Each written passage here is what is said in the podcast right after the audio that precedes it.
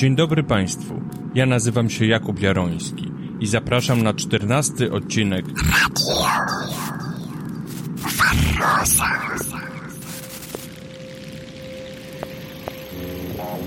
Dzisiaj rozmawiam z profesorem Pawłem Golikiem, który jest dyrektorem Instytutu Genetyki i Biotechnologii na Wydziale Biologii Uniwersytetu Warszawskiego. W pierwszej części naszego wywiadu rozmawiamy o powstaniu i ewolucji życia na Ziemi oraz skąd się wzięły owady zapylające i kulturalne gadające małpy.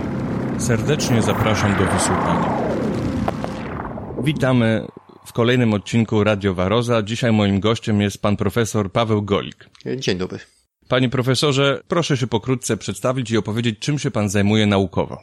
Więc ja jestem z wykształcenia genetykiem, zajmuję się genetyką molekularną, a także genetyką ewolucyjną, czyli poszukiwaniem genetycznych y, mechanizmów y, stojących za przemianami ewolucyjnymi. Tym, co mnie interesuje najbardziej, to jest y, genetyka mitochondrialna, czyli genetyka tych genów, które znajdują się w genomie mitochondrialnym, nie w genomie jądrowym i komunikacja pomiędzy tymi genomami, ale oprócz tego również zajmuje się takimi zagadnieniami jak y, modelowanie w organizmach modelowych chorób człowieka, jak paleogenomika, czyli odtwarzanie historii populacji na podstawie y, danych genomowych. Y, współpracuję też poza zajęciami i wykładami, które prowadzę wyłącznie na Wydziale Biologii dla specjalistów. Interesują mnie też projekty interdyscyplinarne z pogranicza nauk przyrodniczych i humanistycznych, współdział, współpracuje z humanistami z Wydziału Artes Liberales, współpracuje z artystami wykorzystującymi biologię w ramach y, swoich działań artystycznych, więc tak to można by pokrótce powiedzieć, a moim głównym miejscem pracy jest Wydział Biologii Uniwersytetu Warszawskiego. Skoro interesuje Pana i zajmuje się Pan e, również e, ewolucją, więc mm, może zacznijmy od początku, czyli jak prawdopodobnie powstało życie na Ziemi?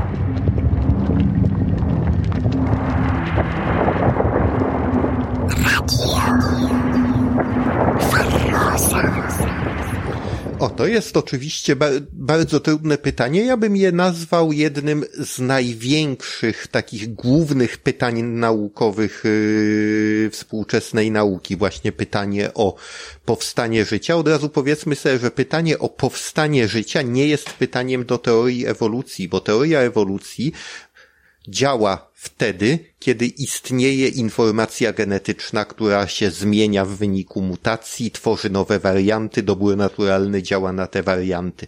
To jak powstała informacja genetyczna, jak powstały pierwsze organizmy w związku z tym, to już nie jest pytanie do teorii ewolucji, ale oczywiście jest to nadal pytanie do nauki, dlatego że mamy coraz więcej danych pokazujących, jak mogło do tego dojść i tu główną hipotezą w tej chwili jest hipoteza tak zwanego świata RNA, czyli mówiąca o tym, że pierwsze struktury zdolne do ewolucji, zdolne do replikacji powstały na bazie kwasu rybonukleinowego, który oczywiście dalej we współczesnych komórkach występuje i odgrywa w nich bardzo istotne role, dlatego że ta cząsteczka może nie tylko zapisywać w sobie informację genetyczną, ale też i ją odtwarzać i realizować, ponieważ może być i zapisem informacji, i aktywnym enzymem,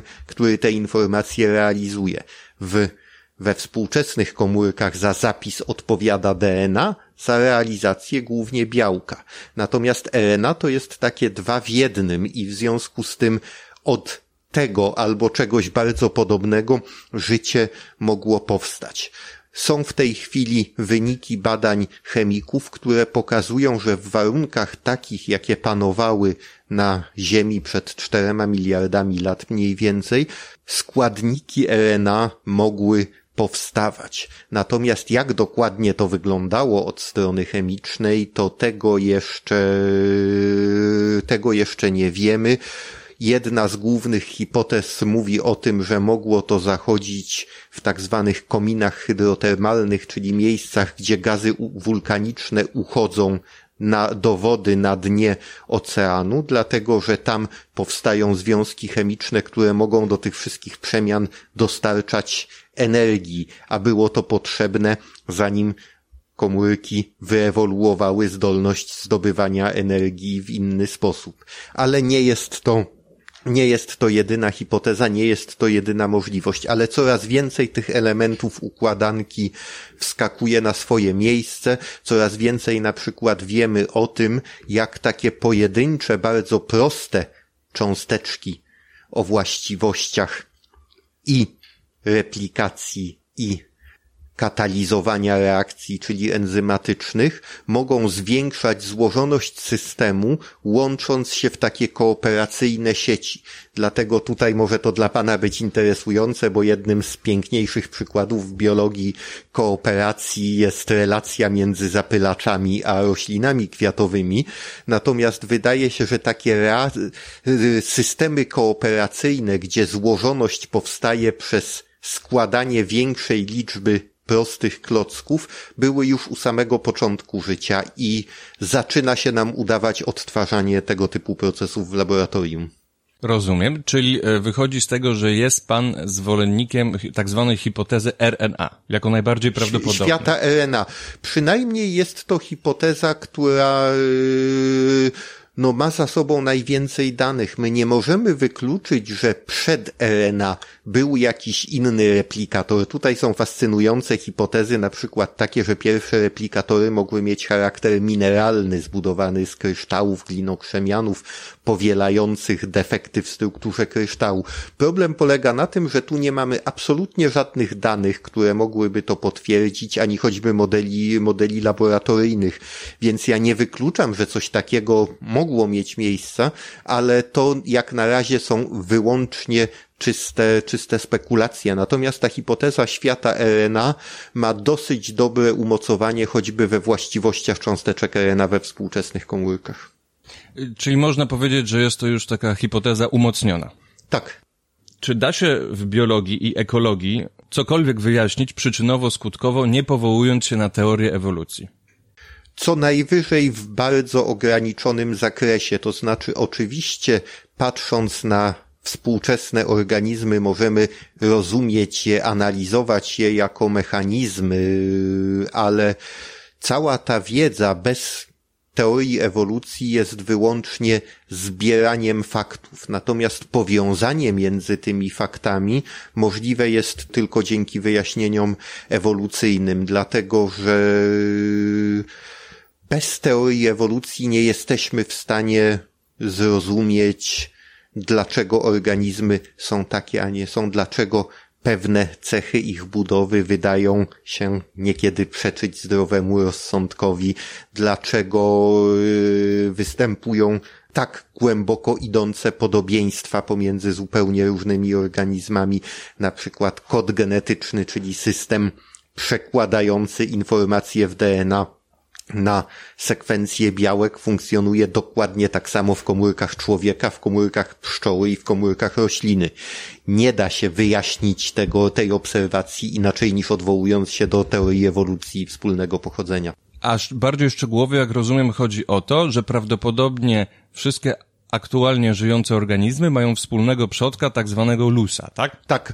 Luka, Last Universal Common Ancestor, ostatni wspólny przodek żył najprawdopodobniej około 3,5 miliarda lat temu, był oczywiście organizmem, organizmem jednokomórkowym, nie był na pewno jedynym organizmem żyjącym na Ziemi w, w tamtym czasie, natomiast był jedynym, którego przodkowie dotrwali do, do dzisiejszych czasów. Prawdopodobnie takim pierwszym epizodem wielkiego wymierania na, na Ziemi był moment, kiedy pojawiła się w ewolucji fotosynteza i pojawił się w atmosferze tlen, który dla większości organizmów był, był zabójczy i tylko bardzo nieliczne nauczyły się z nim żyć, a nawet go, nawet go wykorzystywać.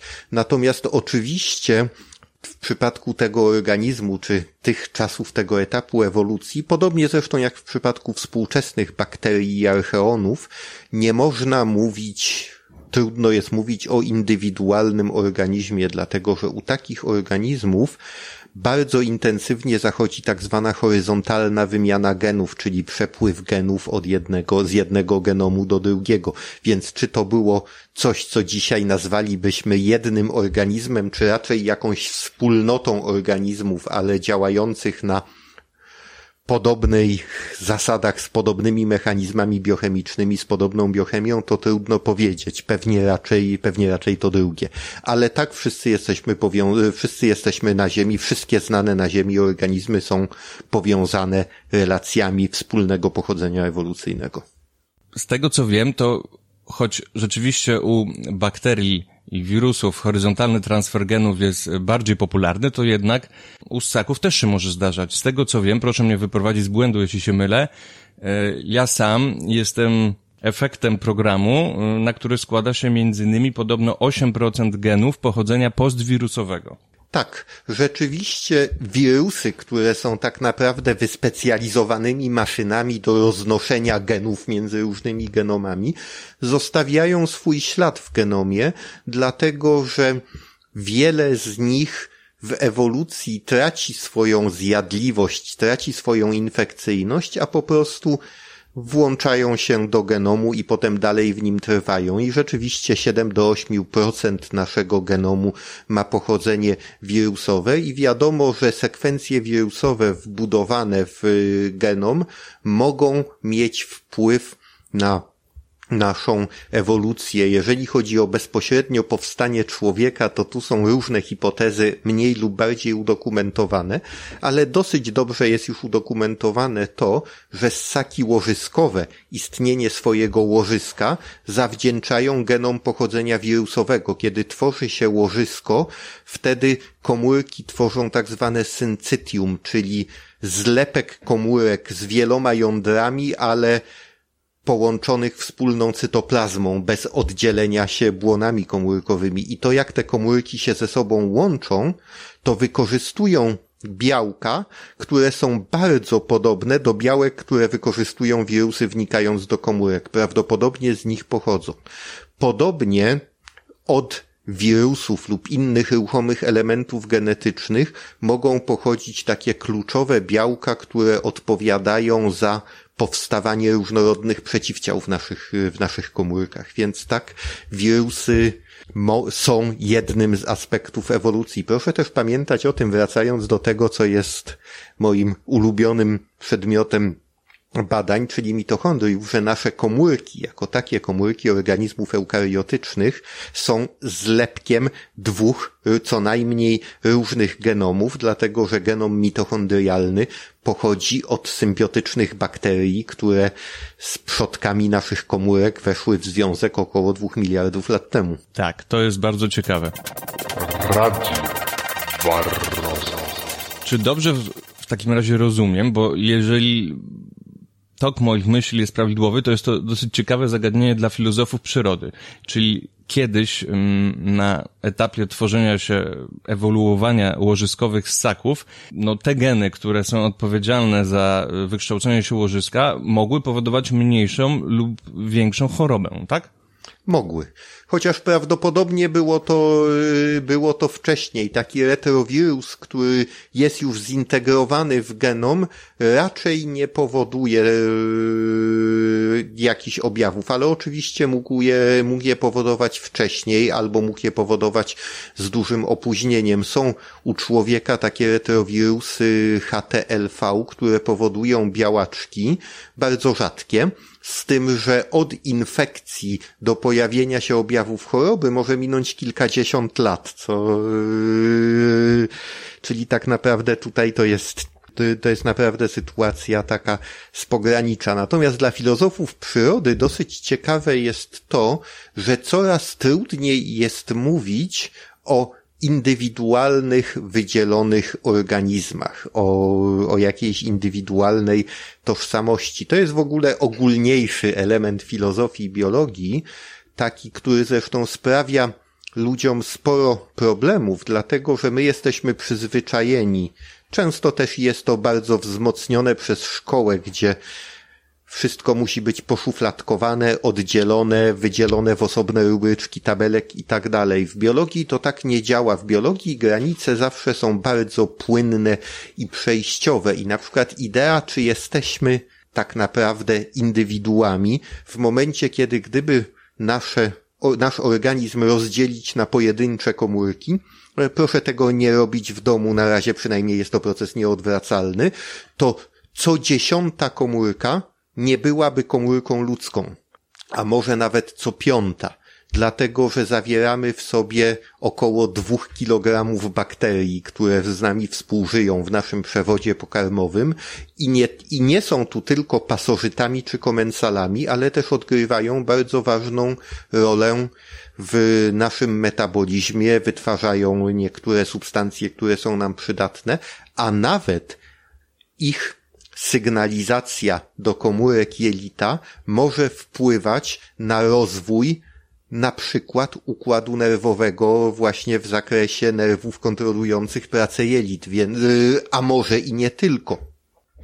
W tej chwili te badania wpływu tych żyjących z nami w symbiozie bakterii na rozwój całego organizmu są bardzo aktywnie prowadzone i jest wiele bardzo, bardzo ciekawych hipotez. W związku z tym, czy możemy na przykład mówić o tym, że jesteśmy czymś oddzielnym od tych, prawda, miliardów, setek miliard, miliardów komórek bakteryjnych, które cały czas nam towarzyszą, kiedy rozwój naszego organizmu od nich bezpośrednio, bezpośrednio zależy. I dotyczy to bardzo wielu organizmów skoro mogą wpływać na układ nerwowy, to być może mogą też wpływać taka hipoteza na kulturę, czyli na memy i mogłoby się okazać, że ktoś o takich, y, a nie innych cechach kulturowych, taki człowiek ma trochę inną florę bakteryjną i wirusową niż ktoś z, z innej półkuli na przykład.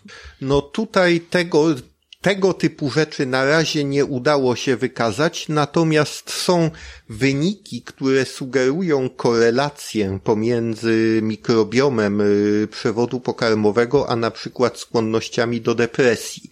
Z tym, że trzeba pamiętać o tym, że korelacja to jeszcze nie jest wynikanie, więc tutaj potrzebne są dalsze badania.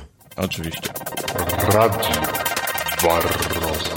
Panie profesorze, takie pytanie, czy ewolucja optymalizuje? Czyli innymi słowy, ja to tak rozumiem, czyli produkty tej gry ewolucyjnej, która się toczy, czy są mm, jakimiś takimi, mm, no, organizmami, które mają optymalne cechy?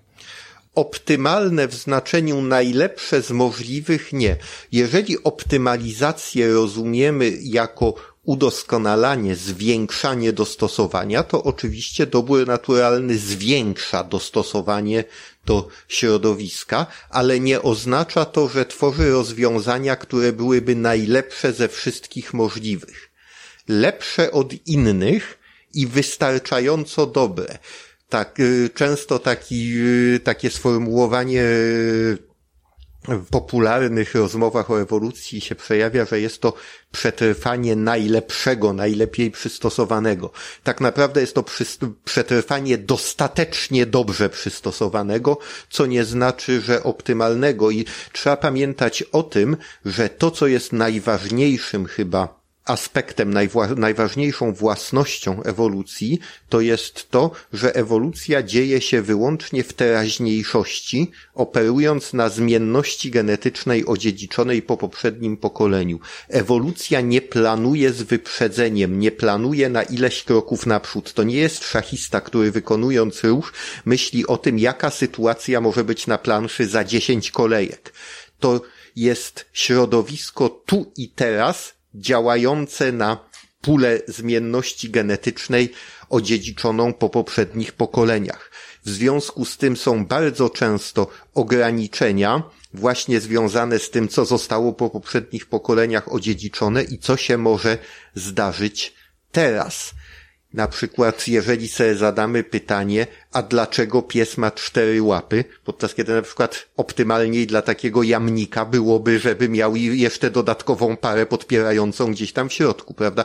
Dlaczego? Dlatego, że akurat tyle par płetw miała ryba, która wylazła na ląd te jakieś 400 milionów lat temu i jej potomkowie dali początek wszystkim czworonożnym zwierzętom żyjącym, y, żyjącym obecnie. Wtedy żadnych jamników, ani nawet żadnych ssaków w planach, y, w planach nie było.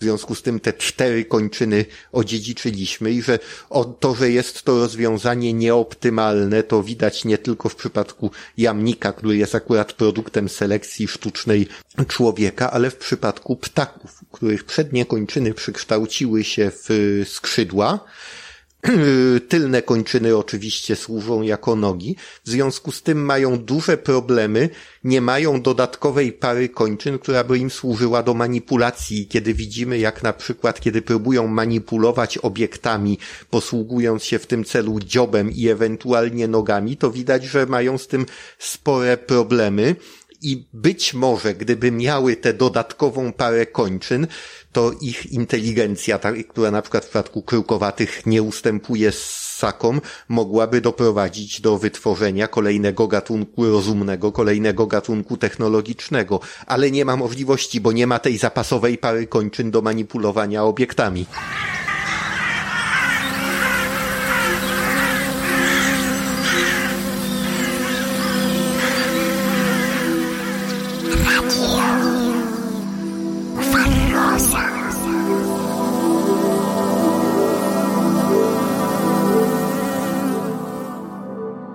Jak powstały zapylacze i pszczoły?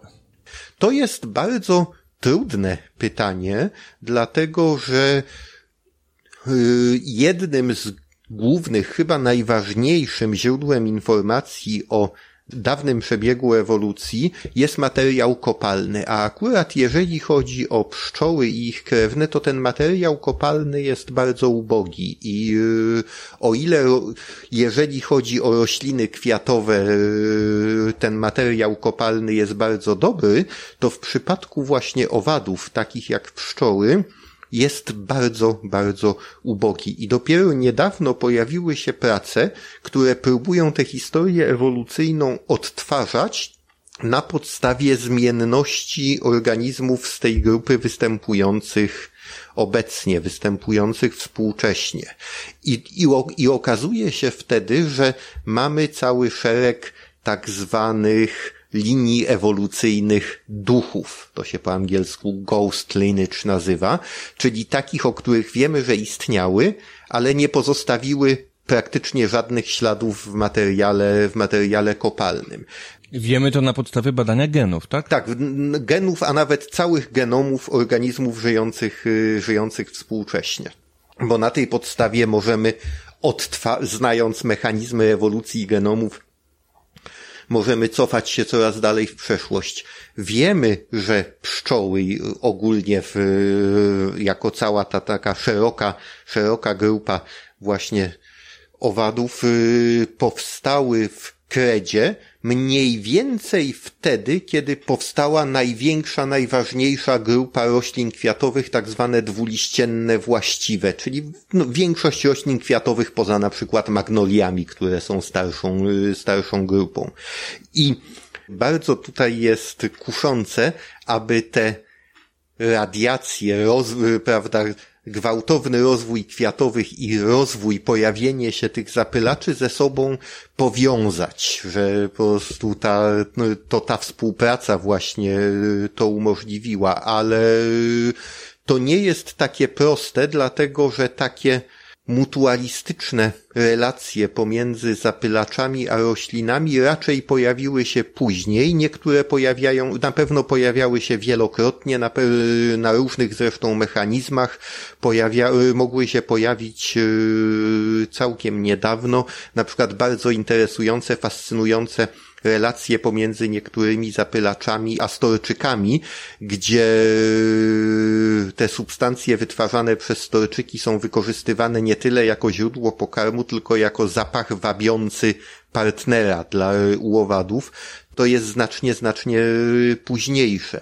Wiadomo, że najwczesne owady z tej grupy mogły na przykład odżywiać się żywicą z drzew, a ta kwestia zapylania przyszła później, czyli prawdopodobnie ciąg zdarzeń był taki, że owady zaczęły wykorzystywać różne substancje wytwarzane przez rośliny, a następnie rośliny zaczęły dostosowywać swoje strategie zapylania do obecności właśnie tych owadów. Tym, co naukowcy próbują wiązać z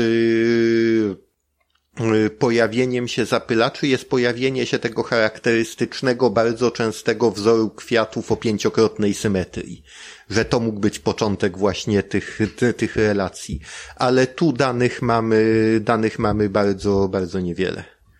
Też pewną ciekawą wskazówką e, do tego, co pan mówi, jest to, że okazało się, że część zapylaczy, w tym pszczoły, nie zawsze zapylają, ale również kradną e, nektar i pyłek w ten sposób, że tak, jest to tak zwane włamanie się do kwiatu. Tak. Te czmiele są w tym specjalistami, robią sobie dziurkę z boku i wcale nie zapylają, po prostu okradają kwiat i tyle. Więc można dojść do wniosku, że tak naprawdę no, nie realizują żadnego wielkiego planu zapylania, tylko po prostu są głodne. Tak, a, a prawdopodobnie rośliny dostosowały się do tego, że skoro już i tak jest coś, co do tych kwiatów włazi, i je penetruje, to przewagę ewolucyjną zyskały te, które wytworzyły cechy pozwalające na korzystanie z ich obecności, czyli właśnie owadopylność. Tutaj trzeba bardzo uważać w języku, żeby nie dawać temu, prawda, cech jakiegoś takiego planowania, myślenia naprzód i tak dalej. Po prostu te rośliny, u których pojawiły się cechy pozwalające na ich korzyść obrócić obecność tych owadów, osiągnęły większy sukces reprodukcyjny. I to widać i być może właśnie rozwój tych konkretnych grup kwiatowych wtedy był związany. Zresztą tutaj mamy właśnie to, że te owady, które żywiły się na przykład żywicą, miały większe szanse na zostanie utrwalonymi, stąd też o nich więcej wiemy w materiale kopalnym. Jasne. No to teraz przejdźmy do innego organizmu, który jest aktualnie, no jeśli nie mutualistycznie, to przynajmniej w, w dużej kooperacji z pszczołami, zwłaszcza pszczołami miodnymi, które człowiek eksploatuje i innymi organizmami, które tam no, zasiedlają też ul. Również pasożytami, jak na przykład waroza. Gu, gu, gaga. Na, na, na, na.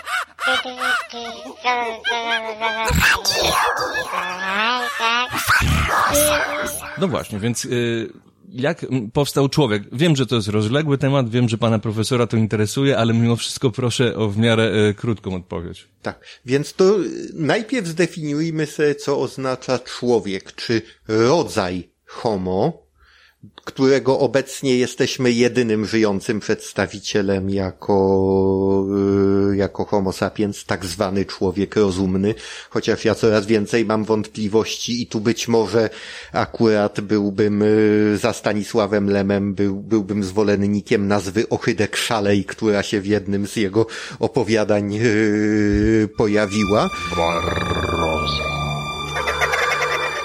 Natomiast y, to y, powstanie rodzaju, do którego należy nasz gatunek, to było około dwóch milionów lat temu, w, trochę ponad dwa miliony lat temu w Afryce wyewoluował najprawdopodobniej z któregoś z gatunków australopiteków, które pojawiły się jeszcze kilka milionów lat temu wcześniej.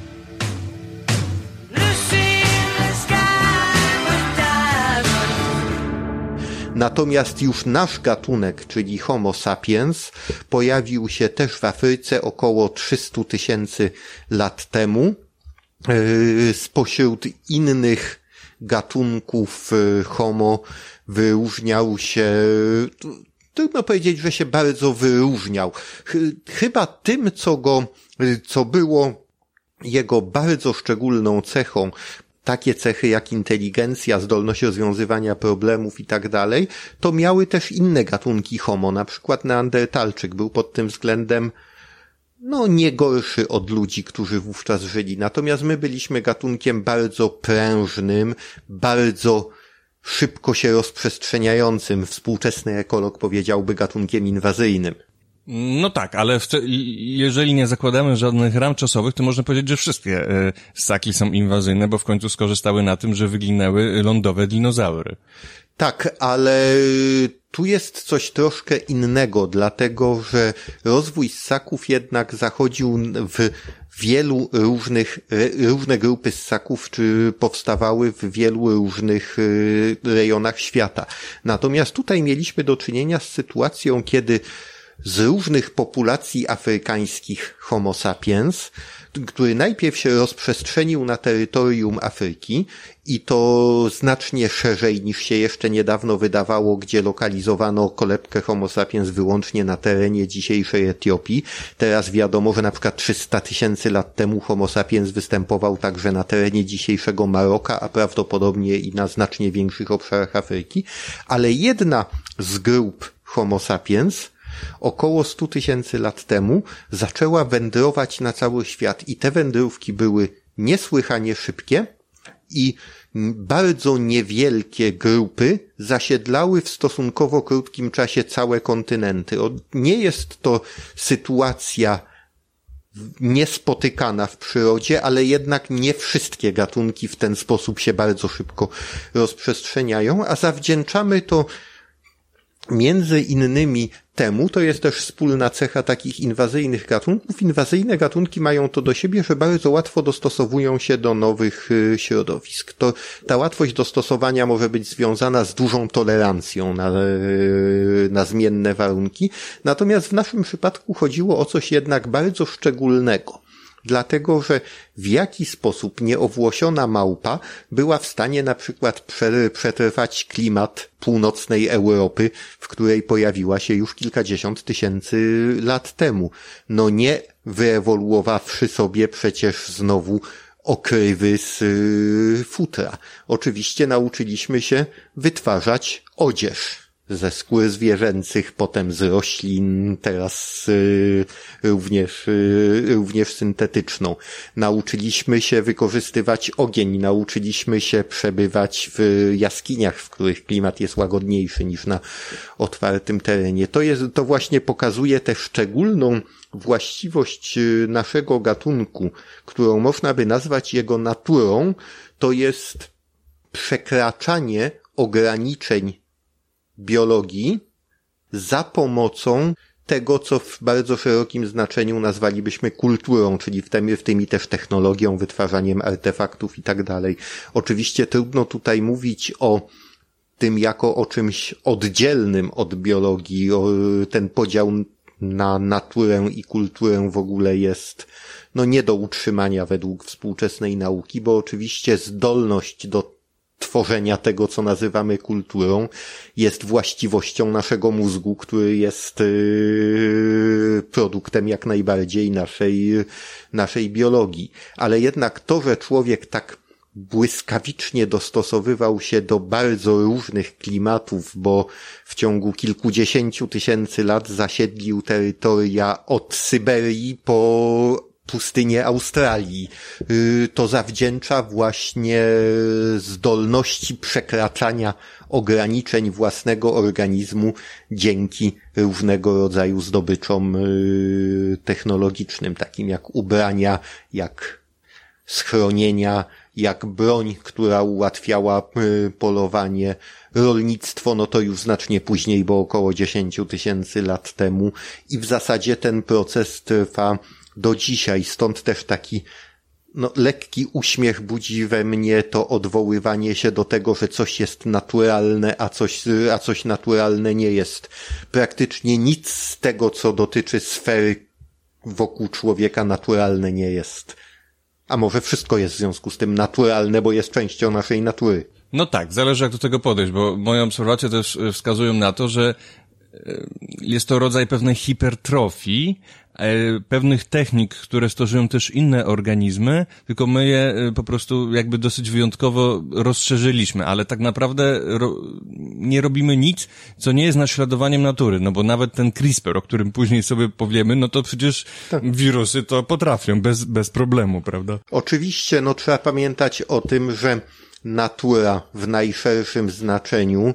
Obejmuje przecież nie tylko naturę ożywioną, ale też i naturę nieożywioną, więc nawet najbardziej skomplikowane wytwory naszej technologii, tworzywa sztuczne, mikroprocesory i tak przecież bazują na tych samych pierwiastkach, na tych samych związkach chemicznych, na tych samych prawach fizyki, na których cała reszta świata dookoła nie ma czegoś, prawda, co jest poza naturą, chyba że przynajmniej w naukach przyrodniczych, chyba że pójdziemy w jakąś ostrą dualistyczną mistykę, ale to akurat nie, nie z tym rozmówcą.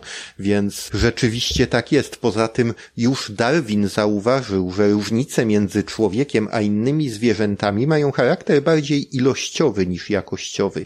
I oczywiście inne zwierzęta też budują schronienia, też wytwarzają narzędzia te i się nimi posługują, też przekazują informacje w sposób kulturowy, czyli uczą się od siebie nawzajem i to nie tylko młode od rodziców, ale też i różne osobniki między sobą, więc to wszystko są cechy, które występują u innych y, organizmów, tylko u nas w wyjątkowo dużym natężeniu. Tak, jeżeli bym miał wskazać taki przełom ewolucyjny, który na tak wielkie natężenie tego, tych właściwości u człowieka pozwolił, no to byłoby to oczywiście pojawienie się złożonego symbolicznego języka, który jest, oczywiście ma wspólne cechy i wspólne korzenie z systemami komunikacji występującymi u innych zwierząt, choćby u naczelnych, ale jest jednak od nich znacznie, znacznie bardziej, bardziej złożony. Czyli to, co my robimy teraz, bo to, co robimy teraz, to yy, ja yy, mam na celu rozpowszechnić informacje uzyskane od Pana, no przynajmniej w świecie polskojęzycznym. Gdybym jeszcze to przetłumaczył na język angielski na przykład, no to te informacje mógłby przyjąć równie dobrze jakiś Inuita w Kanadzie albo Etiopczyk na przykład w, w Afryce.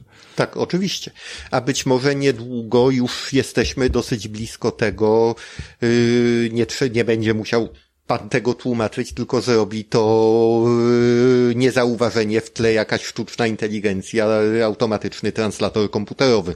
Już są takie rzeczy, tylko język polski jest bardzo trudny. Trochę kaleczy. Tak. I dlatego niektóry, część podcasterów po prostu, no, robi to ze względów na wyszukiwarki, bo mimo wszystko są tam, no, pewne słowa, a, a część po prostu wynajmuje tłumaczy, którzy tym się zajmują, bo to dosyć pracochłonne jest.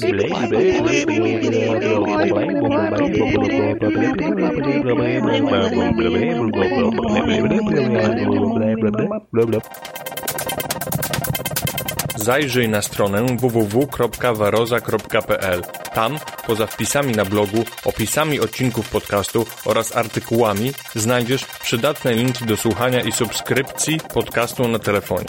Jeżeli spodobał się Tobie ten odcinek, to proszę daj lajka, suba, łapkę w górę, a nawet wystaw pozytywny komentarz. Dzięki temu dowiedzą się o tym inni, ale również dzięki temu ja mam większą motywację, aby podcast trwał i rozwijał się dalej. A propos tego ostatniego, aby przyczynić się do regularnego rozwoju podcastu, możesz także mi postawić dobrą kawę, dobre piwo lub dobrą czekoladę. Albo możesz mnie wspierać stale na profilu Patronite.